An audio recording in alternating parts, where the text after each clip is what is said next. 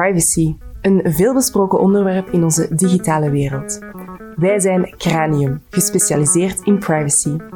Maar hoe leeft privacy binnen alle lagen van een organisatie? Hoe staan marketing en HR tegenover data protection? We gaan samen op ontdekkingstocht. Welkom bij de Data Subject Podcast. Welkom bij die Data Subject Podcast. Vandaag alweer de tweede aflevering. Ik, Eulalie, ben hier vandaag uiteraard ook weer bij en mag mijn micro delen met niemand minder dan Geoffrey, Sales en Partnership Manager bij Responsum. Medewerker van Responsum dus, niet Cranium. Een beetje verwarrend, maar daar gaan we straks nog op verder komen. Geoffrey, laten we er direct invliegen. Um, om jou een beetje beter te leren kennen, leg ik jou graag een aantal dilemma's voor. Het principe is heel simpel. Ik zeg jou twee verschillende opties en jij moet gewoon je hart volgen en zeggen, daar ga ik mee. Ben je er klaar voor? Ja, spannend. Oké. Okay. Een verkoopspraatje of een verkoopsberichtje? Een verkoopspraatje. Oké, okay, en waarom? Ik denk dat het nog altijd zeer interessant is om menselijk contact te hebben en face-to-face mensen te ontmoeten. Al is het online, kan ook gebeuren natuurlijk, maar een berichtje lijkt me nog altijd net iets minder persoonlijk. En er kunnen altijd wat misverstanden ontstaan omwille van uh, berichtjes die op een andere manier geïnterpreteerd worden uh, door bepaalde mensen bijvoorbeeld. Oké, okay, tof. De volgende, totaal iets anders. Liever je teen stoten of liever op je tong bijten? Mm, liever mijn teen stoten, denk ik dan. Ja. Um, wat we gezien hebben, wat ik afgelopen jaar ook gemerkt heb in mijn eigen carrière, is um, dat het heel belangrijk is om duidelijk te communiceren. Um, en ook de dingen te zeggen hoe dat ze ook effectief zijn. het moet natuurlijk wel gebeuren op een professionele manier. maar het is wel heel belangrijk om direct en, en rechtuit te zijn. En zeker in een, in een professionele omgeving. Oké, okay, super. Dan privacy in Europa of in Amerika? Uh, privacy in Europa, ja. Duidelijk. Ja, zeker. Ik denk dat in Amerika dat er nog heel veel werk is in de Verenigde Staten vlak van privacy. We zien er een enorme trend momenteel wel dat er per staat en per sector nieuwe wetgeving ontstaan. Mm -hmm. uh, maar ik denk dat we in Europa nog een stukje verder staan um, als we onszelf mogen vergelijken met de, de Verenigde Staten. Ja. Oké, okay. en dan privacy influencer of sales manager in de privacy? Uh, sales manager in de privacy nog steeds. Ik vind het nog altijd zeer leuk om beide zaken te combineren. Ik kom zelf uh, vanuit, met een achtergrond eigenlijk vanuit het juridische, master in de rechten, en dan in het salesverhaal gerold binnen Cranium en zo naar Responsum. De afgelopen jaren doorgegroeid eigenlijk, als ik dat op die manier mag zeggen. Uh, maar de combinatie van sales, menselijk contact en privacy gebeuren spreekt me nog altijd zeer aan. Oké. Okay.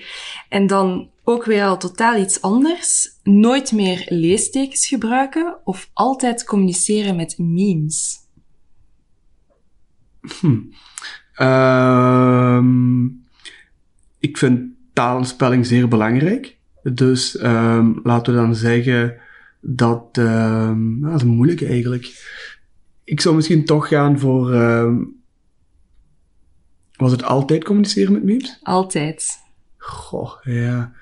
Uh, doe dan maar altijd communiceren met, met, met, met memes.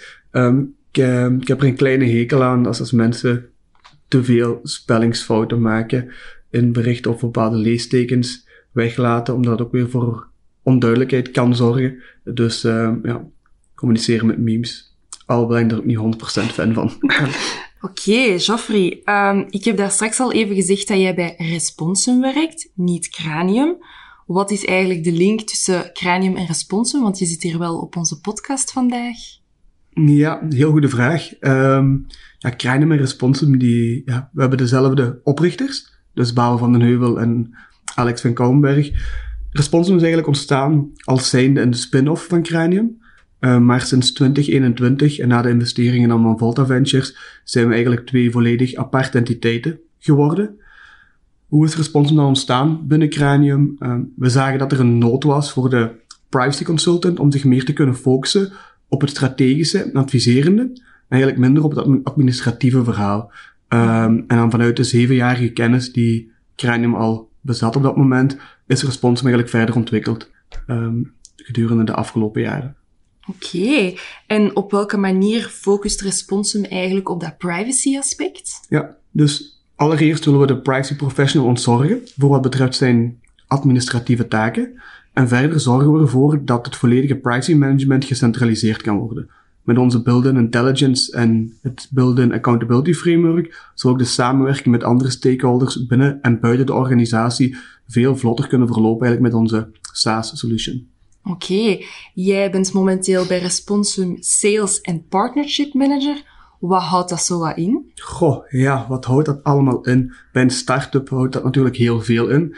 Um, zoals het een sales manager beaamt, moet je een team gaan leiden, een team managen, mensen onboarden, het recruitmentverhaal.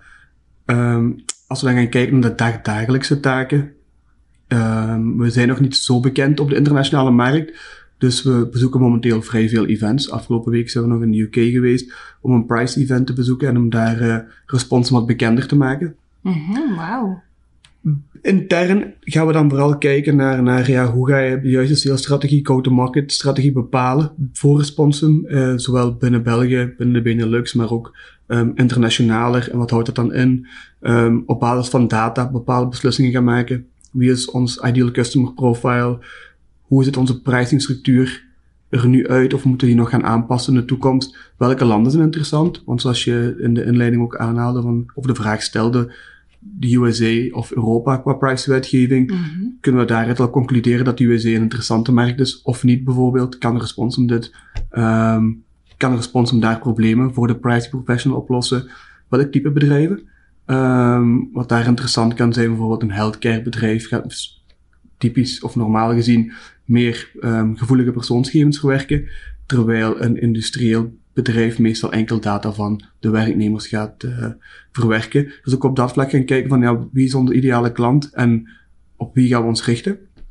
Um, de prijsstructuur had ik net al besproken. Dan het volgende natuurlijk ja, het outreach. Hoe komen we bij die mensen, bij die klanten terecht? Mm -hmm. het, het prospecting verhaal eigenlijk. En daarnaast ook gaan kijken van wie zijn onze interessante partners. Zowel binnen België, maar ook weer binnen Europa. Um, momenteel zijn we bijvoorbeeld aan het kijken naar Nederland, naar de UK. Hebben we al interessante partners gevonden. Dus op die manier kijken naar onze internationale expansie. Um, wat doe ik nog zoal?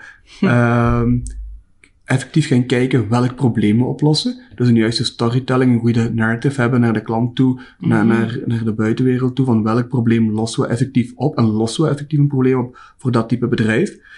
Um, wat er ook gebeurt in een uh, eerste sales meeting is gaan kijken dan of we het probleem kunnen oplossen en daarna een demo geven van bijvoorbeeld ja, van de responsum en op welke manier we met de responsum dan deze privacyprocessen kunnen verbeteren of problemen kunnen oplossen bij deze prospects.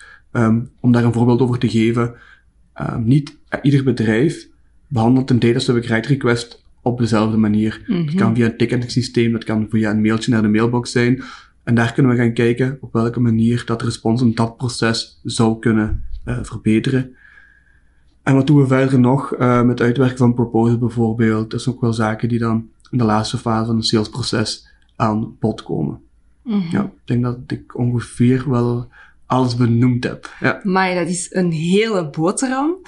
Um, wat zie jij in, in heel dat takenpakket als de grootste uitdaging voor jou? Ja, ik, ik, heb de, ik denk daar onmiddellijk eigenlijk aan, aan twee zaken. Het eerste is, um, als we gaan kijken naar welke sector, en welke sector we momenteel werkzaam zijn, mm -hmm. het privacy gebeuren is onze grootste uitdaging. Dus we hebben ook concurrenten, maar ook natuurlijk andere bedrijven, andere sales managers, um, nemen het nog niet zo nauw met privacy.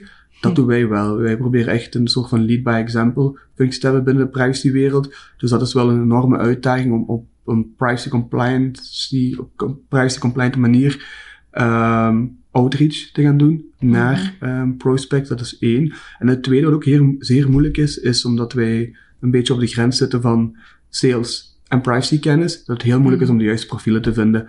Uh, maar dat geldt wel voor sales binnen Response, maar ook uh, marketing, customer succes, developers. Je moet een bepaalde kennis hebben van het privacy gebeuren om in die sector eigenlijk uh, um, ja, goed te kunnen presteren, zal ik zeggen. Oké, wauw, super interessant. Laten we even echt die hard naar die sales gaan. Hoe belangrijk is privacy eigenlijk in sales? Ja, ook weer opnieuw een, zeer uh, goede vraag. Um, ik denk dat het een beetje toevallig is, in die zin dat ik van veel salescollega's hoor dat het zeer beperkend is, of kan zijn. Maar um, wij hebben hier een, een zeer, we hebben hier een andere filosofie over. Ik denk dat het zelfs zeer verrijkend kan zijn.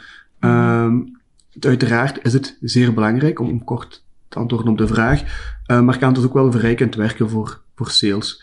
Um, het eerste puntje hier, eh, vertrouwen naar de klanten toe, kun je hier echt door gaan vergroten. Als je als klanten weten, um, of prospects weten dat je heel zorgvuldig omgaat met hun data, dan ga je dus um, ervoor zorgen dat er meer vertrouwen is naar uh, het product zelf toe, naar responsum toe, mm -hmm. wat ook gaat zorgen voor een lange termijn relatie, wat zeer belangrijk is. Um, onlangs las ik nog bijvoorbeeld dat um, uit data bleek dat een derde van bestaande klanten, consumers in general eigenlijk, in het algemeen, zich echt wel zeer bewust zijn van wat er gebeurt met een privacy en wat de privacy issues uh, momenteel zijn.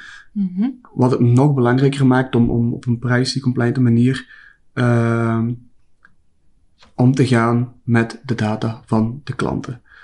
Een van die andere belangrijke principes binnen privacy, um, accurate gegevens en transparantie, um, zijn ook twee principes die binnen GDPR ook vallen, maar die ook zeker toepasbaar zijn binnen sales. Denk um, één, accurate data. Op basis van data ga je bepaalde forecasts maken in het salesverhaal, ga je bepaalde um, organisaties of mensen betrekken in het salesproces.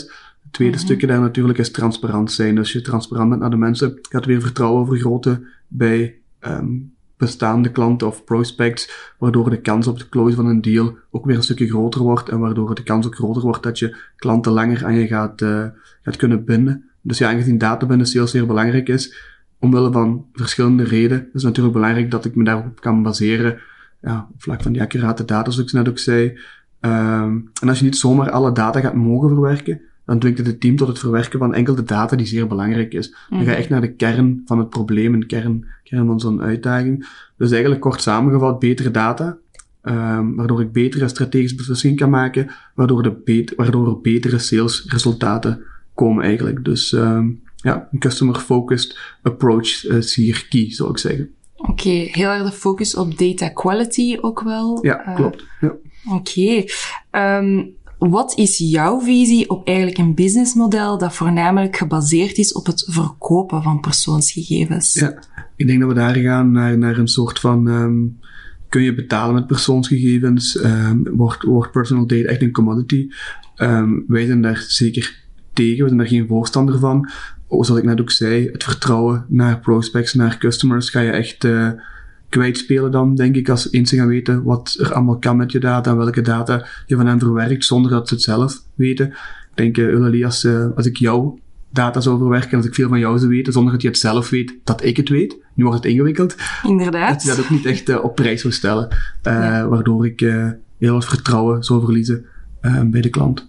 Mm -hmm. Want dat draait nog altijd rond vertrouwen en ervoor zorgen dat die sales ja. Klopt, klopt. En zeker op lange termijn. We zitten ook in een, een SaaS-startup waar recurring, recurring revenue zeer belangrijk is. Mm -hmm. um, en we zitten nog in een fase waar het zeer belangrijk is om klanten bij ons te houden. Dus um, dan wordt het nog eens extra belangrijk om het vertrouwen van de klanten niet te, te beschamen eigenlijk. Ja. Oké, okay.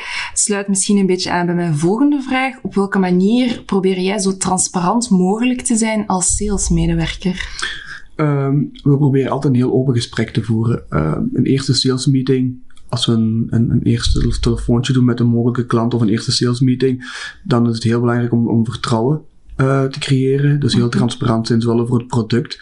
Um, en daar komt een GDPR-principle natuurlijk ook weer terug. Um, ook heel duidelijk zijn in hetgene wat Responsum kan doen voor de klant, maar ook mhm. heel duidelijk wat we kunnen zeggen wat we niet kunnen voor de klant.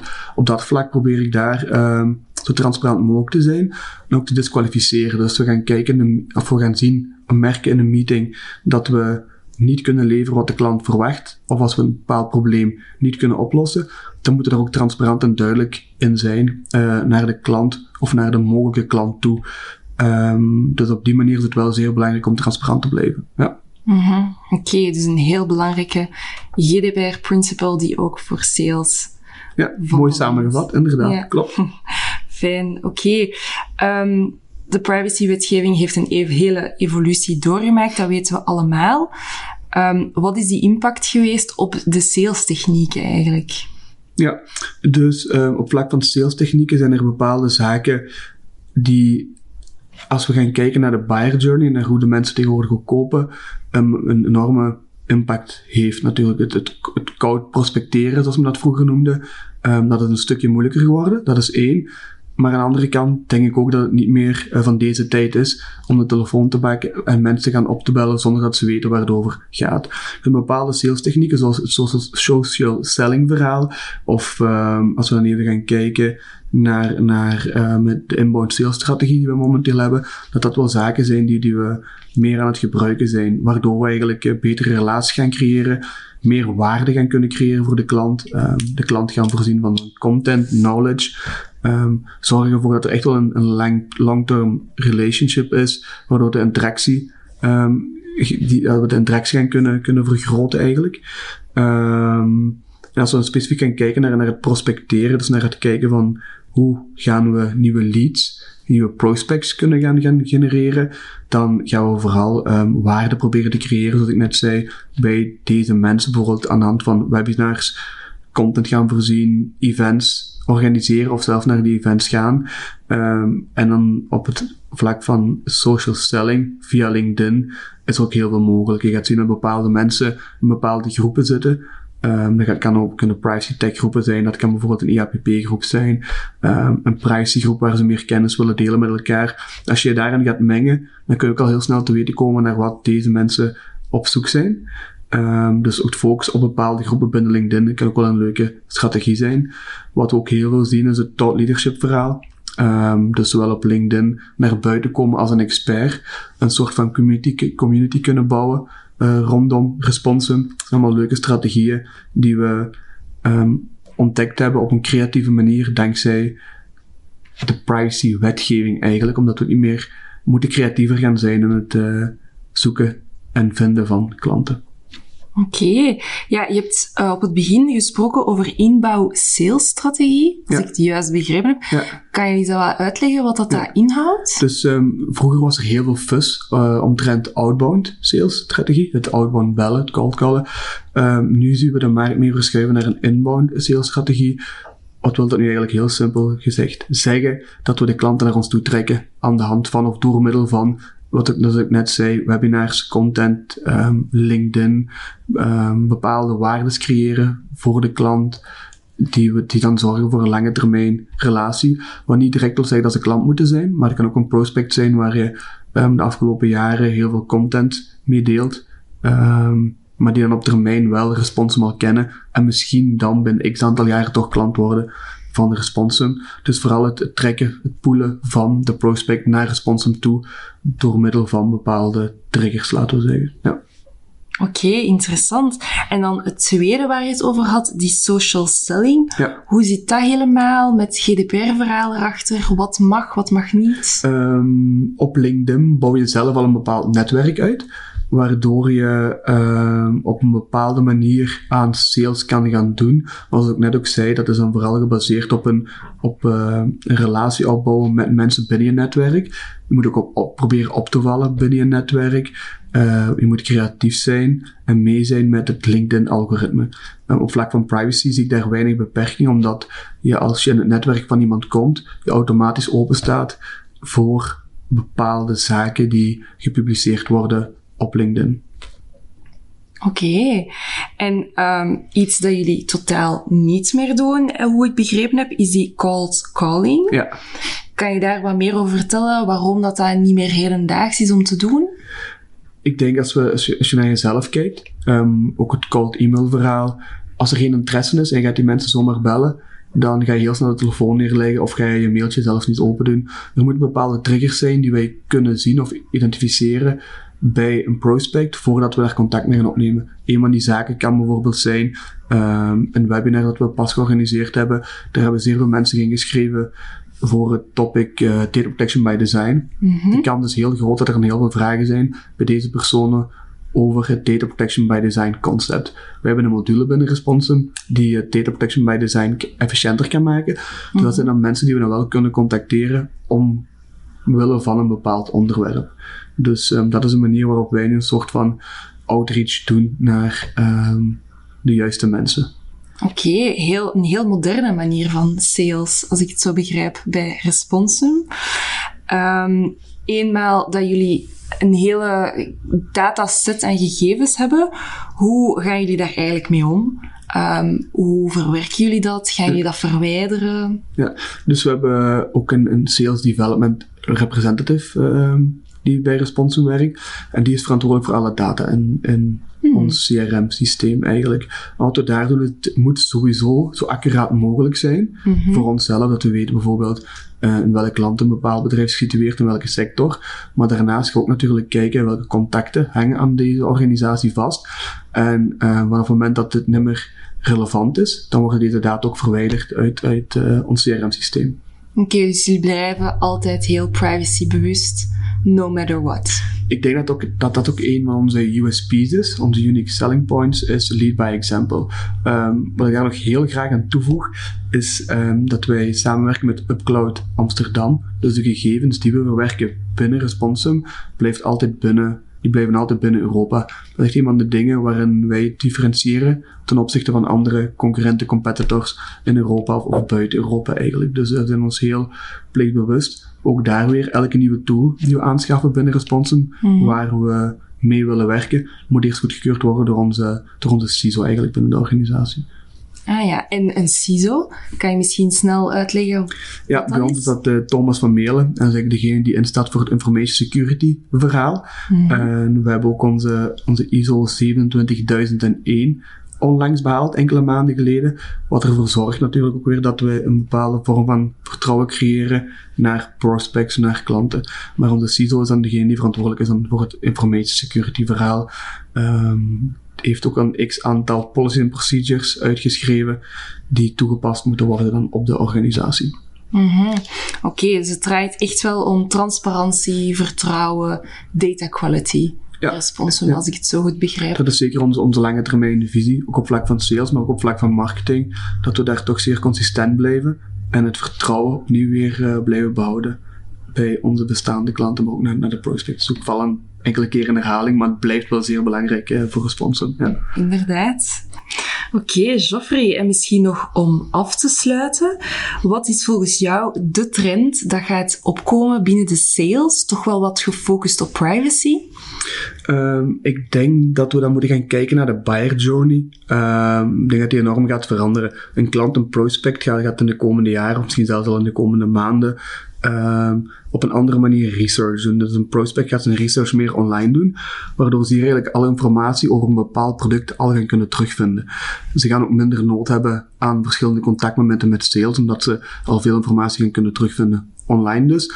Maar hierdoor gaat er ook veel meer informatie gecapteerd worden online wat ook de nodige risico's met zich gaan meebrengen. Dus ik denk dan vooral aan uh, ja, bepaalde datalekken die kunnen ontstaan online, waardoor we toch moeten gaan kijken naar de juiste technische en organisatorische maatregelen die moeten getroffen worden op vlak van het capteren van deze data online.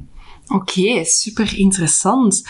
Um, en als aller, allerlaatste, hoe zie jij de toekomst van Responsum en zijn rol binnen het grote privacy-debat? Ik denk dat we hier zeker een, een enorme voorbeeldfunctie willen blijven behouden. Uh, we zijn natuurlijk mhm. enorm aan het groeien de afgelopen maanden, jaren. Dat willen we nog blijven doen, maar wel leading by example. Um, een interessant of een heel leuk voorbeeld hiervan is dat wij een uh, expert board hebben ingericht, waarin enkele ronkende namen zetelen, zoals Bart van Buitenen, Alexander Hanf, Kenneth Slijpen en our very own Babel van den Heuvel. heel die ook zetelt in, in deze expertboard. Maar dat brengt wel met zich mee dat we altijd uh, moeten zorgen dat we op alles, op alle vlakken binnen het salesgebeuren, maar ook alles binnen Responsum rekening moeten houden met deze experts. En moeten uh, het lead by leading by example verhaal moeten, moeten blijven behouden. Oké, super. Geoffrey, dank u wel om hier uh, vandaag te zijn. Een paar uurtjes van uw kostbare tijd voor ons vrij te maken. Um, ik hoop dat jij, de luisteraar, er ook enorm van genoten hebt. En hopelijk tot de volgende. Benieuwd naar meer? Bezoek cranium.eu, schrijf je in op onze nieuwsbrief en blijf op de hoogte van de wonderenwereld van privacy. Tot binnenkort!